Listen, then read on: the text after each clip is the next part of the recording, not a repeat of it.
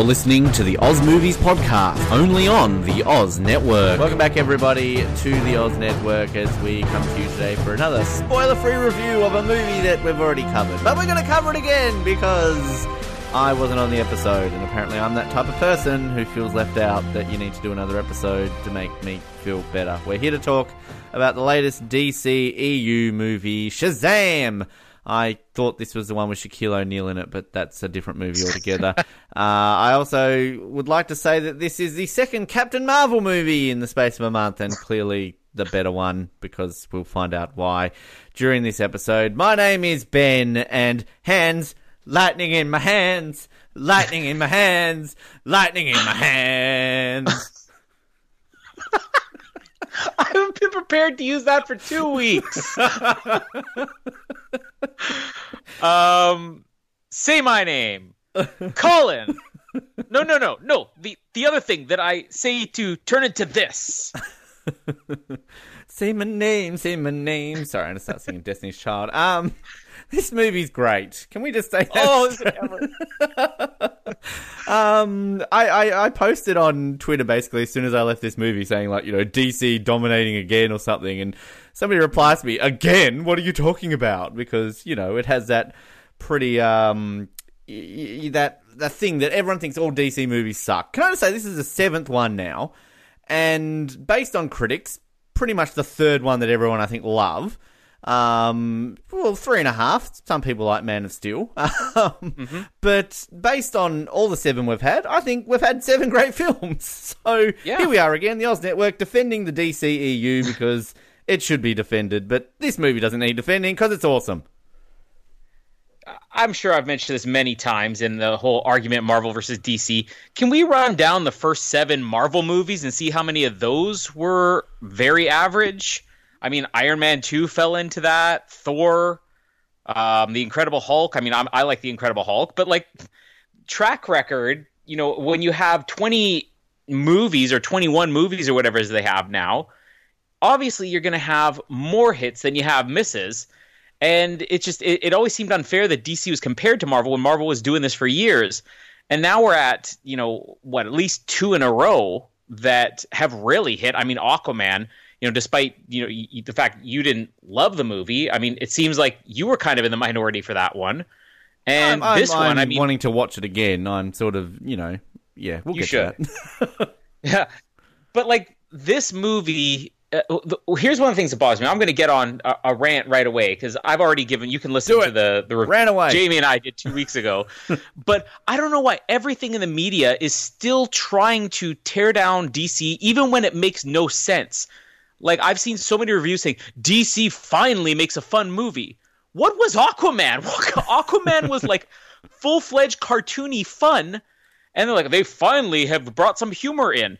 Uh, Aquaman was all humor, and uh, you, you you look at uh, even the new Suicide Squad movie that's coming out, and there were all these stories that came out a couple weeks ago saying James Gunn's movie is going to be a complete reboot, and everybody's like, oh, so they're forgetting the first one existed. Now, in what the last couple weeks, like, Viola Davis is coming back. Um, Margot Robbie. Har- Harley Quinn. Uh, yeah, uh, uh, Jai Courtney is coming back. I mean, Yes! If you want to make a com- if you want to make a complete reboot, you do not bring back Jai Courtney. Period. The first So, time ever clearly it's just somebody like- has uttered an excitement hearing the words Jai Courtney is coming Yes. back. Yes! but but like it's just it feels like every chance they get even when they're praising dc it's always just this slant of oh well dc's not doing it this movie is better than anything Mar- i may go as far as to say this is better than anything marvel has ever made this is one of the greatest superhero movies i have ever seen Wow, there you go, straight from the Canadian's mouth. That's a that's a big call. Yeah, I, it's every review of a DC movie always starts off with, "Oh, can it be good? Can it be good?" Uh, I think realistically, we've again pretty much fifty percent of these films I think is critically good now.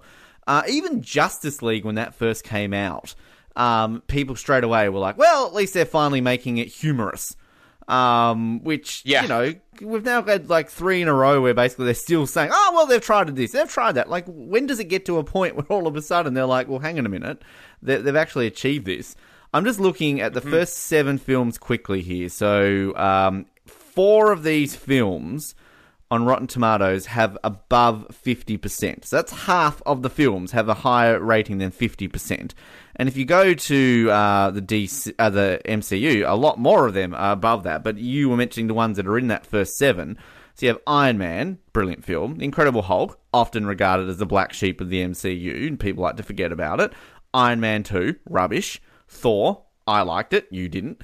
Um, Captain America, First Avenger, it's okay. Um, it's not terrible, but you like it, I think, a lot more. Marvel's The Avengers, I think it was a little bit overrated. And then Iron Man 3, rubbish.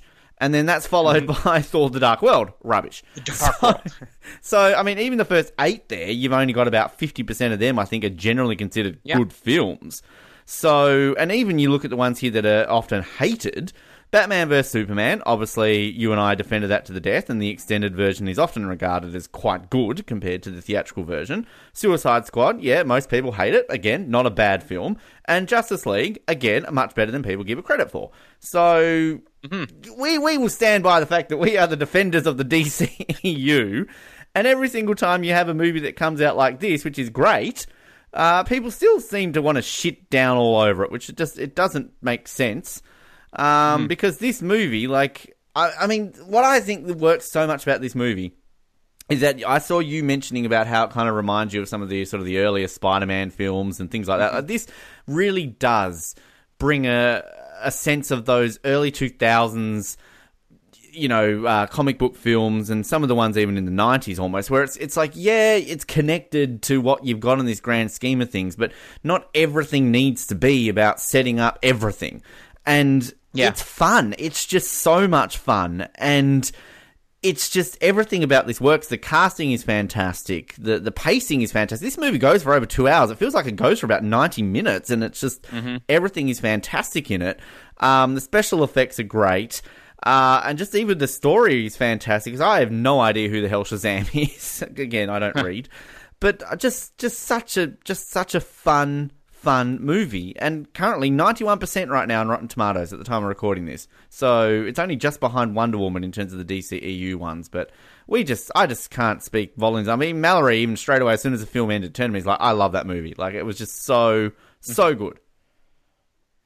And you know, Jamie and I mentioned some stuff, uh, you know, in the the first review. Um, but one of the things that surprised me about this is uh, obviously there was a lot of humor and the comics have humor. They kind of have a little bit of a satire feel to it, but it's still a straight superhero comic with serious stories, you know, some drama to it. Uh, particularly the rebooted version of Shazam, which wasn't even its own comic series. It was like a backup feature in Justice League a couple of years ago, and that's what kind of got this going. You know, that's where they really introduced a lot of stuff with him being sort of orphaned and uh, the, the foster family and everything. And what what I think I didn't expect was how good the emotion of this movie was going to be. Because humor aside, like as far as humor goes, this is probably the funniest superhero movie I've ever seen, and yet at no point does it actually sacrifice the drama or the emotion. Like I really love Billy Batson as a character. I loved his whole family in this, the Foster family and everything, and all the characters.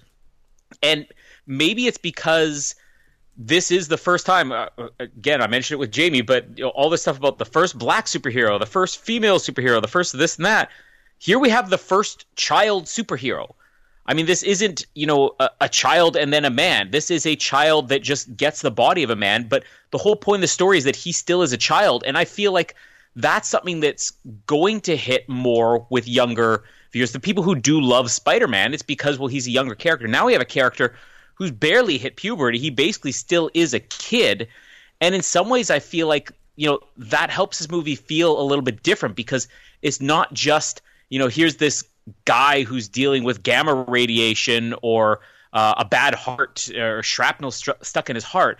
This is a kid who just he doesn't know how to deal with these superpowers, and sometimes that becomes humorous and sometimes it's like oh gee he really screwed up how is this kid going to deal with that like the movie just hits dramatically and emotionally so much more than i thought it would and I think it's one of these ones that when we saw the trailers for it, it was one that I guess we were kind of scared, weren't we? That like, oh, this looks great, but it just it might not. Mm-hmm. You know, I think kind of Suicide Squad got a lot of criticism for being marketed so well, but then kind of oh, bringing a bad movie.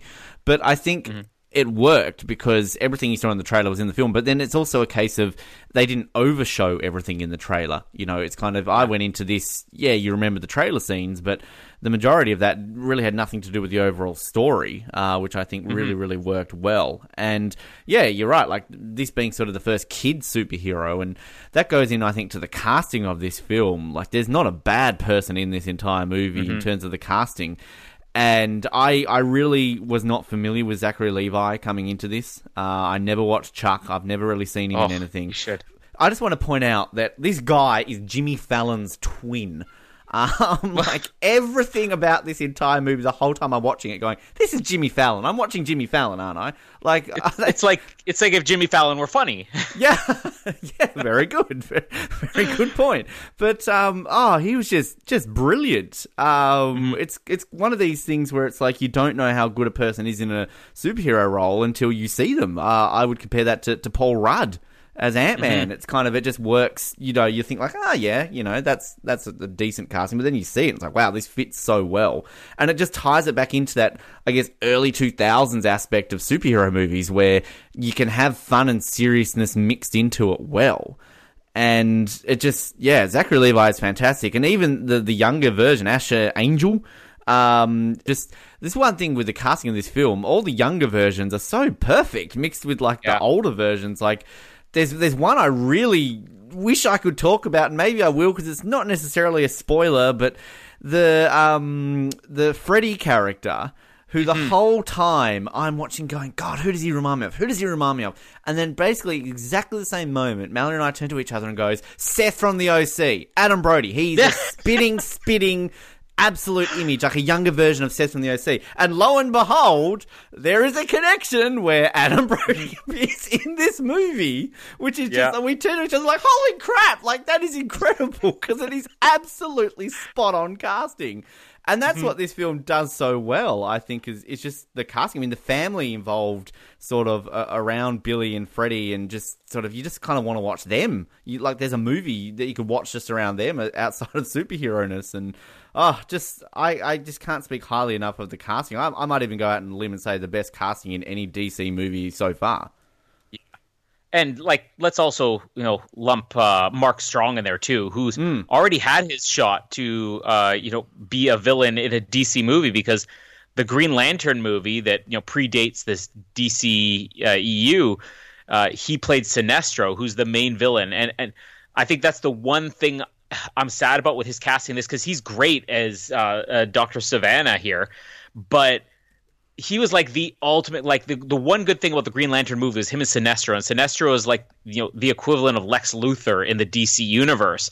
And the fact that he's now here means that I would I was hoping if even if they did reboot Green Lantern, which they should, that they somehow found a way to keep Mark Strong in there. But Mark Strong just appears in everything and is always amazing. And uh, along with you know how good the emotion is in the movie for like Billy Batson, his character.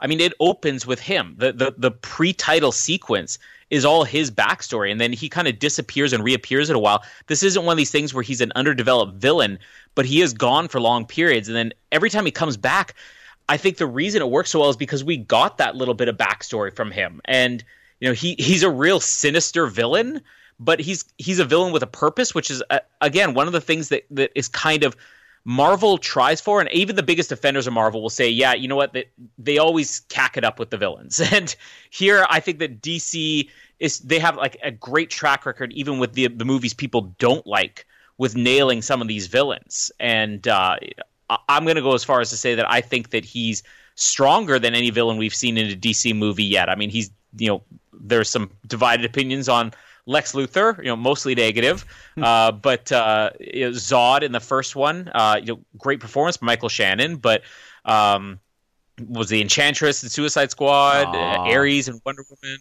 Steppenwolf. You know, I feel like all those villains are decent, but this is like an iconic villain from a character that wasn't really the first choice to be in here because you, you don't know much about Shazam, but you've probably heard that you know The Rock was cast yeah. as this character Black, Black Adam. Adam. Yep. Yeah, and he's still a producer on this movie, uh, which I thought was funny.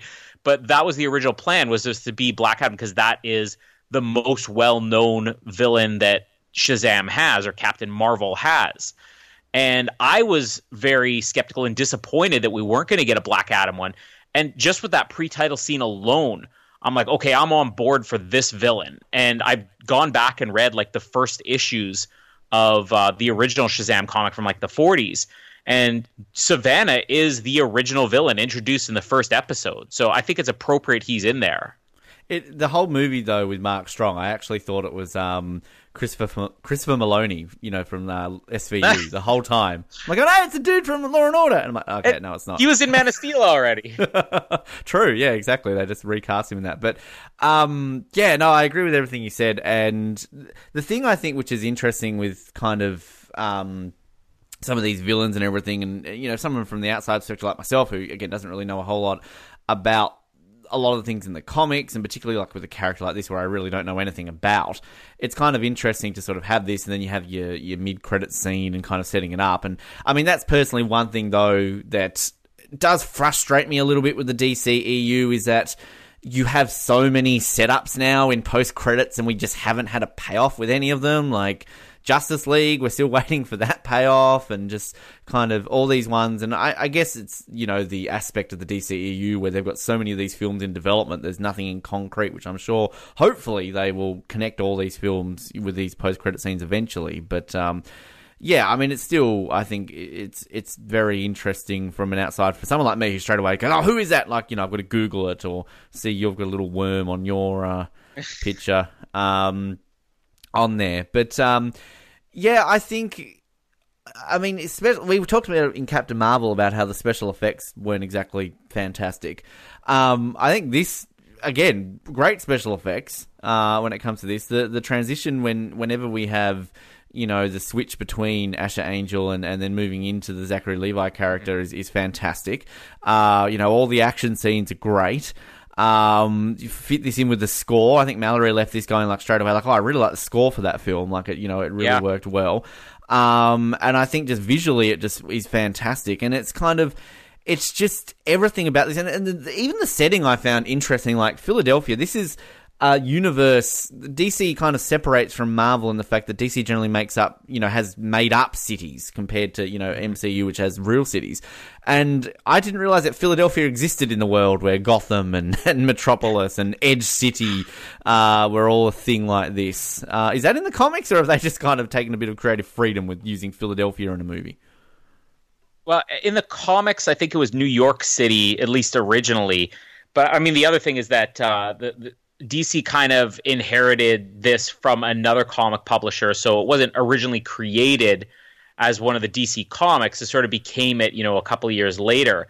Uh, but I, when you said there, it's like I didn't realize Philadelphia was a real place. That's what I thought you were saying. but no, you're right. Like I, I think that it, it could go both ways. I mean, you know, the Marvel movies I think originally uh, going back to like the first, not the current Marvel movies, but like the original Spider-Man movie, uh, that got a lot of credit because they said, you know, this is taking place in a real city, and it's something that audiences can identify with. And I feel like now they have so many of these characters that uh, the location just sort of gets lost. I mean, uh, you know, who really cares where Ant Man is from? Uh, I don't even know where Captain Marvel took place. I think the reason that Black Panther worked so well is because it was a fictional place and you had something new you could deal with. And I always like that DC has their own cities because you can build what you want out of it. But this taking place in a real city, it, it helped to ground because this one was more of a comedy. It's it's very much almost uh, a satire of superhero movies, even though it's included. I mean, we don't want to give it away too much, but the the cameo that Jamie and I talked about mm. of uh, one of the characters from the other DCU movies you know that plays like it's a parody. Uh, and I feel like if you had a fictional city, this would feel like it doesn't belong with the other movies. And it being in a real city, that's one of the things that helped to ground it. Where I feel like this could be connected to all the others, uh, because that's the other thing that you know the media was saying from the beginning before this movie came out. This movie is going to be a standalone movie and not connected to anything. And then you watch this, and it's like the other movies are all over it. I mean, Wonder Woman, Batman, Superman, Aquaman. I don't. I don't remember. I think there's probably a Flash thing in there, but there's they're the all a bigger. Yeah, during the credits, yeah.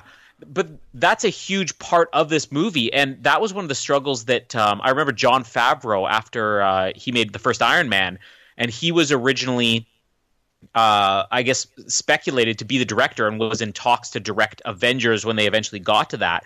And his reason for not doing the Avengers movie was he said, I can't figure out how I can combine this gritty, real world Iron Man in the same universe as this god, you know, Thor. And how do you take a character like Shazam, which is a completely different tone, and ground it in the same world as Suicide Squad? Uh, and I, I, I think it, it, sounds weird, but placing it in a real city, something people can identify with, makes it so this doesn't feel like it's its own separate parody of superhero movies, that it still belongs with the others. I'd find it very interesting to do a rewatch of all the DCEU movies because I think it's, I mean, it's obvious if you go back and watch Man of Steel right through to Shazam that there is a big tone shift. But at the same time, mm-hmm. like as you were saying, it's kind of, you know, you can have that in its own way because, I mean, even the MCU does that. It's kind of, it's. Black pe- Panther to Spider Man Homecoming? yeah. And like, I mean, people think it's, it's all like, oh, they're also, you know, funny and this sort of stuff. And it's like, okay, there are definitely elements there. But like, Man of Steel, Batman vs. Superman had their comedic moments in them. Like, yeah, okay, they're not Shazam, but it's not like they were, you know, Schindler's List or anything like that. Like, you yeah. know, there was humor in it. Um, and I think it would just be interesting to see that that shift because obviously a lot of people talked about that in Justice League about how they kind of went out of their way to make it this way.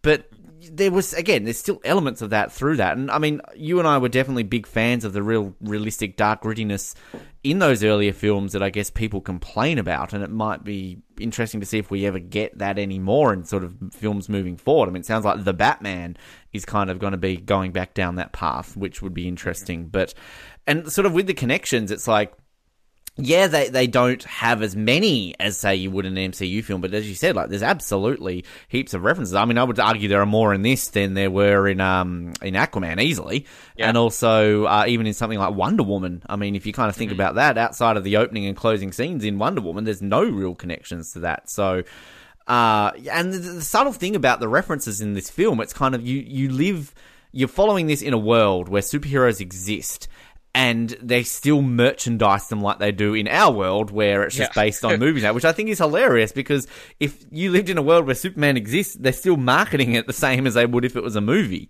Uh, you know, so still wearing a Superman T-shirt and having Superman on your backpack, I think it's it's hilarious. Um, and the and the cameo is great. Although I will say the only the negative thing I have to say about the cameo is that clearly it's not the actual person who plays that because yeah. you don't see yeah. their face.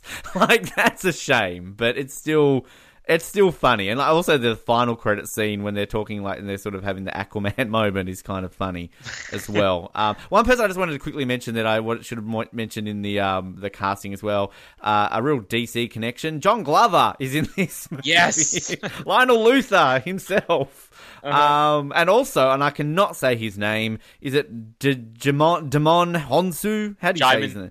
Djimon Hounsou. I love him. He's great. Yeah. Um, so to me, overall, I think this film, if you were to compare it, if you had to look at say the MCU, this is kind of like Doctor Strange mixed with Spider Man and Ant Man. That's kind of how I would look at it. Mm-hmm. Yeah, no, that's that's a. Uh, I, I'd say Spider-Man: Homecoming too. Yeah, uh, dealing with the teenage stuff, and also the the very end. If there's if there's one thing that wasn't completely original in this movie, it was that final scene leading into the credits, where they're like, all of a sudden we're gonna play a 1970s punk song, you know, yeah. with these flashy credits. Uh, that was very yeah, novel. I, yeah, exactly.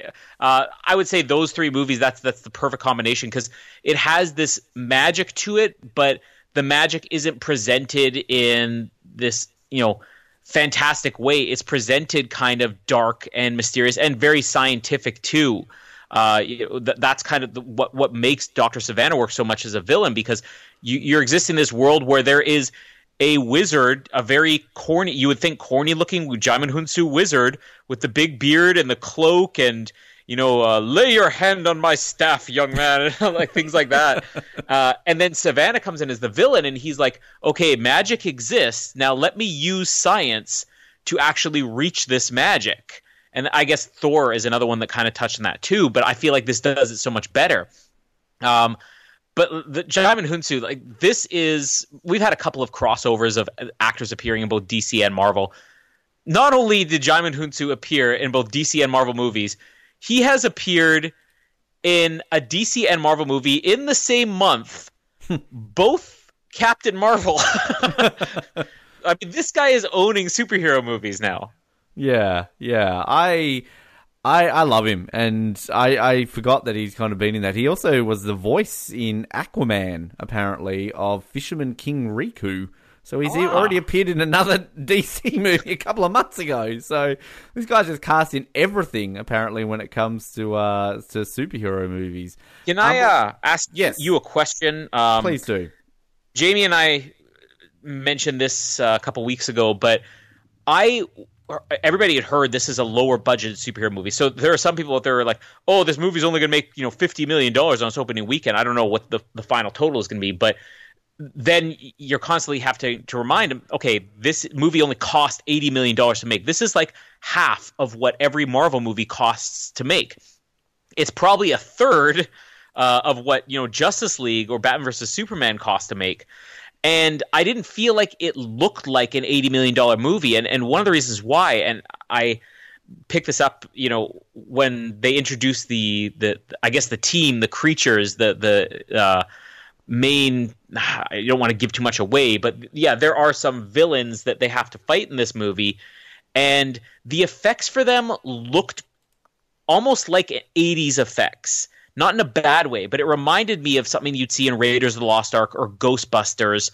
And a lot of the other effects, like the the bus scene that we see, it looks like a two hundred million dollar movie still. But I feel like the, one of the ways they kept the budget down was they said when we're going to see these magic creatures and stuff like that, let's not have it look so perfect like Aquaman.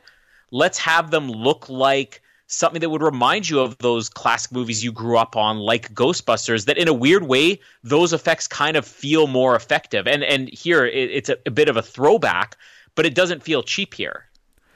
I, I mean, going back to what I said before, I think the the visuals look fantastic in this film, and I, I don't even think I really noticed that too much. I can see definitely what you're saying, though. I think kind of there is a definite aspect of that, um, sort of you know the '80s throwback. Uh, but yeah, I mean, it's it's incredible to think that this film is based on you know 80 million dollars and you know, that's still a fucking lot of money. But like, I mean, in today's society, that's not a whole lot of money, I guess, when it comes to making films like this. But yeah, I definitely see your point. I, I just think I there wasn't really anything in this film that I left thinking that looked bad or like that didn't work. Uh, you know, unlike Captain Marvel, which there were definitely moments in that going, well, that looked bad.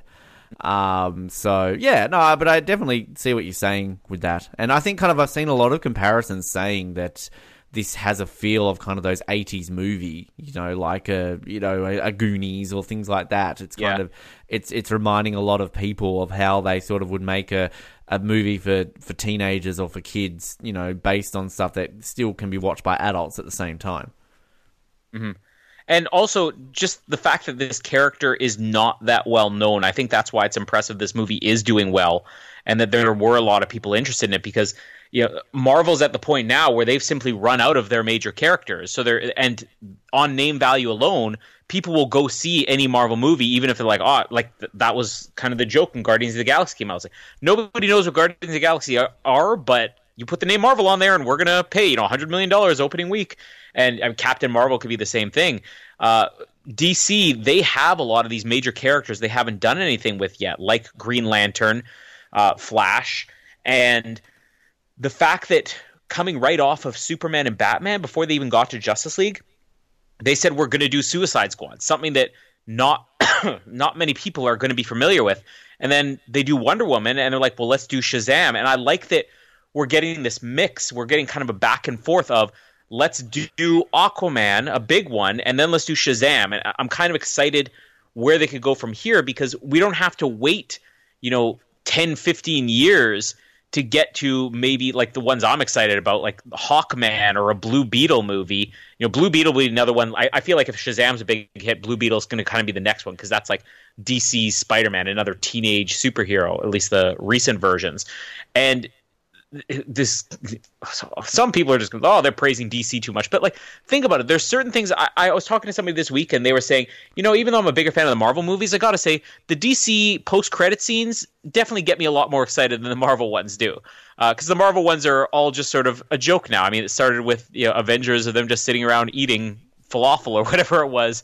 Um, but there are certain things that like you have to give DC credit for, and they really have a lot of variety in the movies they're putting out now. And I think that the fact that this movie's done so early when they don't have the name value alone that people are going to pay to see a DC movie. They have to sell it. And they managed to sell a movie called Shazam about a guy who's wearing a very corny costume and that is actually just a kid that turns into a grown man. They sold that movie and totally delivered on it. And I feel like it, this could, you know, be the big boost, bigger boost than I if Aquaman boosted people's confidence and hey, we can make a fun movie, I think this is going to boost people where they're like, you know, even if I haven't heard of what it is, I want to go see a DC movie because you know they did something different with Shazam and it worked. Which I think at the end of the day too is that this is where it baffles me is still this negativity around it because every single DC film, it's not like they've just absolutely bombed out. I mean, okay, you would argue Justice League didn't do what they would hope it would do, but all the other films still made a bunch of money. And yeah. it's also a case of you look at what's coming up, at least the confirmed ones, because as I mentioned before, you know, the DCU is kind of all over the place when it comes to, oh, we've announced this film, oh, wait, it's on hold, we've announced this one. So the two that we 100% know are coming out are next year Birds of Prey and Wonder Woman 1984 which again, Wonder Woman, critical, you know, absolute success. Uh, you know, people argue that is the best of the DC films and a yeah. groundbreaking film. And the fact that Birds of Prey is based purely, really around Harley Quinn, who no matter what people say about Suicide Squad, they generally argue the best part of that movie was Margot Robbie mm. and, and, Harley Quinn. So you've kind of got two ones that are going to come out. And even if you look at what we've just had, Shazam, I mean, at the time of recording this, it's just opened. Uh, you obviously watched it two weeks ago in an advanced screening, so we don't really have a whole lot on the box office, but it seems like it's doing okay. But Aquaman, I mean, who would have thought Aquaman would have made what like a billion dollars around the billion. world to, to, basically be the most successful of all the like I would have not have pictured that of all the DC ones that Aquaman would be the one to do that. So it's still got the fan base out there. People are still going mm-hmm. to see them, which leads them into making these films. So yeah, DCEU will defend it, and it's not as bad as people say it is. Yeah, I, and I feel like especially if you're looking at the last year, I'd say even year and a half, you you go back from Wonder, or I guess now we're at two years. You go back the last two years. I feel like the last two years of DC is stronger than the last two years of Marvel because I didn't feel like Black Panther was a great movie. I thought Aquaman was uh, not Aquaman, uh, Ant Man and the Wasp was fun but kind of forgettable. Uh, you know, Infinity War was great, but I feel like it's going to be better when we get Endgame coming out. And I didn't think Captain Marvel was that good as well. And w- what else did we have in there? Guardians of the Galaxy Volume Two, I guess that was okay. Yeah, yeah. I, I like that one. But yeah, for the most part, I feel like the ones Marvel or DC in the last two years where I'm like, I love that movie. I would say Wonder Woman, I'd say Infinity War, and I'd say Shazam now. So overall, I feel like we're really getting more out of DC lately than we are Marvel. Marvel, it is all how connected the movies are, and oh, isn't it great that we had that one scene in you know uh, Captain Marvel uh, where they show a tesseract and how that ties into everything else. Like, okay, yeah, that, that already paid off. Why are people getting excited over? Hey, we're we're teasing something that happened nine years ago. I mean, it, it doesn't make sense to me. And Shazam, it's not really setting up anything for the future. We don't know what they're going to do after this. Are we going to get another Justice League movie? I don't know. Um, we're going to get the Suicide Squad coming up, but that's sort of its own thing. And I like uh, uh, this is again not oh DC does it great, Marvel does it bad. It's just I feel like Marvel is so connected with everything and you have to look at the DC movies and not say, are they doing everything the way Marvel's doing it? And say, what are they doing differently that works? And I actually prefer these movies that are less connected. We talked about that when we covered the Spider-Man movies. Uh, you know, what was that? Just last year, uh, or probably longer than two, that now. Two years ago, I uh, think, 2017. Two years was, ago, yeah, yeah. Uh, that those early Spider-Man movies, it was refreshing to watch a movie where Spider-Man existed in his own universe, and it wasn't about oh well, there's Spider-Man, but then you have to think about well, why isn't Captain America here stopping Vulture? You know, these characters can be connected, but they exist in their own universes, and it's not all about how are we going to set up Captain America in Civil War because it has to pay off in the Avengers, well, then you feel like Civil War didn't give proper closure. And this is its own standalone movie that is still completely connected to the others, but you don't feel robbed. Like that's one of the reasons why I said this feels so much like those classic superhero movies, like the classic, but still, I guess, modern age, like the original Spider Mans, mm. uh, hmm. because it exists in its own world and it, he's his own superhero. And it's not about Superman, where are you? Batman, where are you? Yeah, no, I, I agree. And it's this was definitely one of those ones where I think in Aquaman I was a bit like, well, hang on a minute, why isn't Superman here?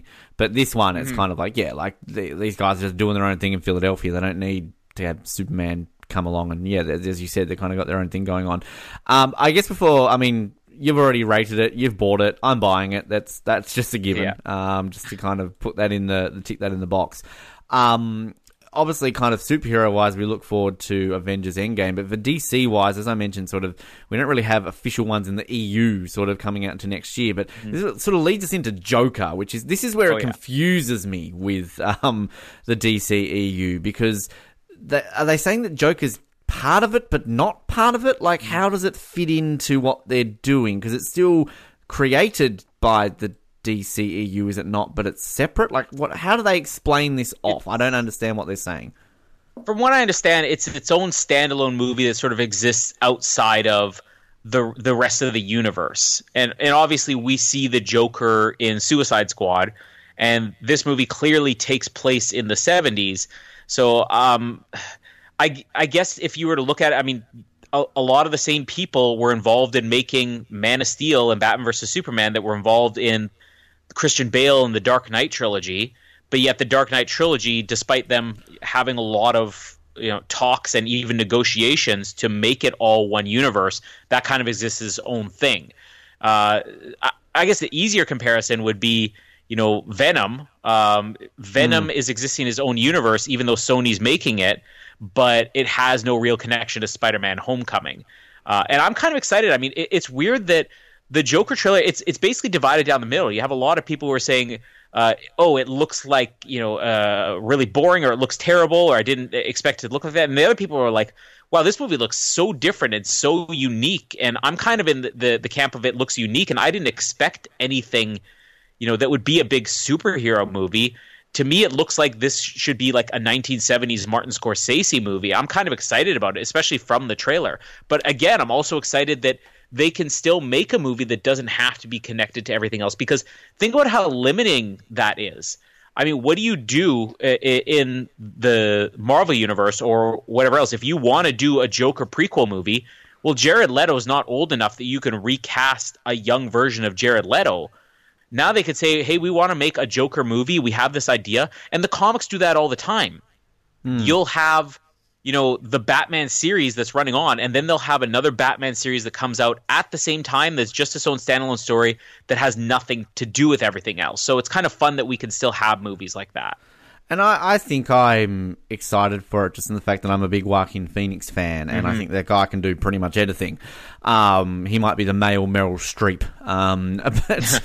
Yeah, I just, I, I just for that alone, I'm excited for it, and yeah, it's it's going to be interesting because you know I agree with you. I think it's kind of it is limiting that you can't do a lot of things like that, but this will make it interesting. And I'm glad it's still sort of been produced and done by Warner Brothers. It's not like you know yeah. Universal has come out and said we're going to do a rival. You know, it's not um, Never Say Never Again or something like that. Like this is still in its own sort of world created by the people who had the rights to it. So yeah, it'll be it'll be intriguing because I actually I saw a um, Mark Hamill shared a post on Twitter the other day. Somebody had put sort of side by side all the Jokers and their laughs, um, kind of mm. you know from the movies and, and the shows, and it was just it was they've all got their unique take on it, and I kind of think this is one of those ones where it's kind of like debating who's the best James Bond or you know things like that. Like people like to debate who's the best Joker, mm. and because it's such an iconic character. And yeah, I'm looking forward to seeing how uh, Joaquin does. That's a name that should be used more often. Uh, Joaquin. Joaquin. I'm name my son Joaquin, so I can. Jamie and I got the uh, the twins coming, so oh, one of them will be Joaquin Hilding. Joaquin Hilding, uh, mixed with um, uh, oh god, I forgot his name already. Djibouti or uh, J- Djimon, yeah, Djimon, thank Joaquin you. Hilding, the Wonder Twins, the Wonder Twins. Um, But yeah, I guess it, as I said before, our next sort of big film coming out will be Endgame. It's only in a few weeks now, actually, isn't it? So have you got your tickets yet? People are buying their tickets for it already. Uh, I'm sure this has happened in other places, but the the main theater chain here in Canada is called Cineplex, and uh, it became a big story that when the tickets went on sale, that there was so much demand, it crashed their website and their app. Uh, and I I do know there's some people who are going for the first showing, but uh, the unfortunate thing is um, with the twins. I, I guess scheduled due date being two weeks later, and the fact that we do have twins coming, at this point, I can't really commit to anything until day of, uh, because I could very well buy my tickets, and then Jamie's like, "Oh, I'm I'm in labor," so I've already resigned myself that I'm not going to be there opening day the way that I was for you know pretty much every other superhero movie, uh, or two weeks ahead of time in this case. Uh, this will be something that you know the day after on Saturday. I'll probably try to, if the twins aren't here, go uh, like 10 or 11 in the morning, show up at the theater, and then just hope their seats. I yeah, they've they've started doing the sales here, and we've only got the one cinema in Invercargill, and they've actually just started here, finally allocating seats, which uh, they never used to do. So um, we're probably going to pre-book it, but again, we don't really know. I mean, we'll just go and see it obviously eventually. But I think also one thing that um, we, we might have throughout this month too, which you and I might end up doing an episode beforehand, is uh, we should possibly have the first Star Wars trailer at uh, Star Wars Celebration, should we not? So that should only Yeah. be a week or so away. So, uh, mean- what are you what are you more excited for, an Episode Nine trailer or Endgame? Um, at this point, it's funny that I, I, I said that when, when I saw Shazam, I, I told people like, you know, if I had to choose right now between seeing Episode Nine for the first time or seeing Shazam a second time, I might pick Shazam. That just seems to be the go-to. Where I'm like, it's not that I'm not excited for Star Wars. I'm sure when it comes out, I'm going to be more excited. But Last Jedi just sort of it diminished it so much that yeah, I'm I'm going to say I'm more excited for Endgame than the trailer for Episode Nine. If they both came out the same day, I know which one I'd pick.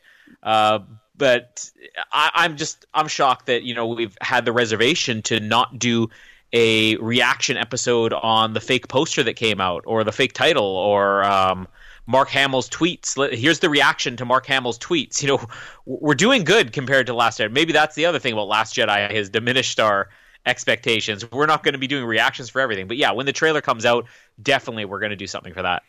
Which I think when we first started the Oz Network, that was one of the first sort of episodes we did, wasn't it? Like it wasn't that long after we started that we did that. But um, yeah, I've got to say that I I am exactly with you with the Last Jedi, but I'm also still very intrigued to see how they can turn it around and hopefully turn it around. But uh, we've got Star Wars month year coming up later this year or whatever, however many you want to do it. So get pumped for that. And uh, also on a side note, on our spin-off levels in the uh, Oz Network Extended Universe, uh, hopefully a 007 episode coming soon with uh, hopefully some James Bond 25 news coming out soon because it's about 12 months until we get that movie. And we did about 2,500 episodes on Spectre in the lead up to that. So I'm sure we're going to do 2,501 in the lead up to um, Bond 25, Shatterhand or whatever it is of a lady. What is it? Echoes of a shadow of a lady or something of a lady? what is it?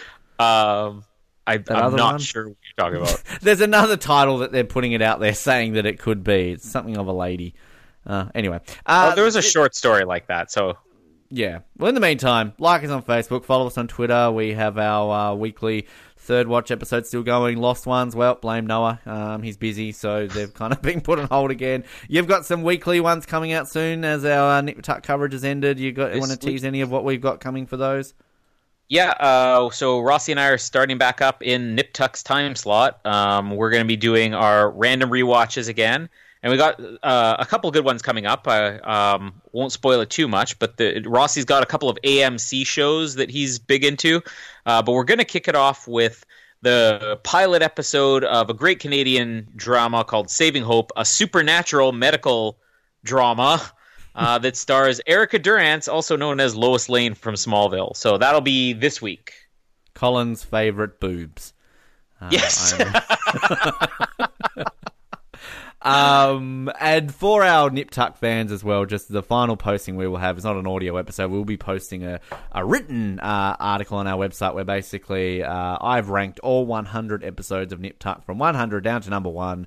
and you can read those if you can read, unlike me. So, uh, yes. And also, Anniversary Month is continuing as well. Uh, get excited for that. And if you do like us, we appreciate that. Why not leave us a rating or a feedback on iTunes or Spotify or Google Podcasts, wherever you listen to us? We would appreciate that. It helps us get spread out there a little bit more so we get a few more listeners, and uh, we would appreciate that along the way. But until then, thank you for tuning in to this episode. Go and see Shazam. It's a great film. You won't be disappointed unless you're a Marvel fanboy, which even then you won't be disappointed because it's still a great film which appeals to both camps of superhero fans.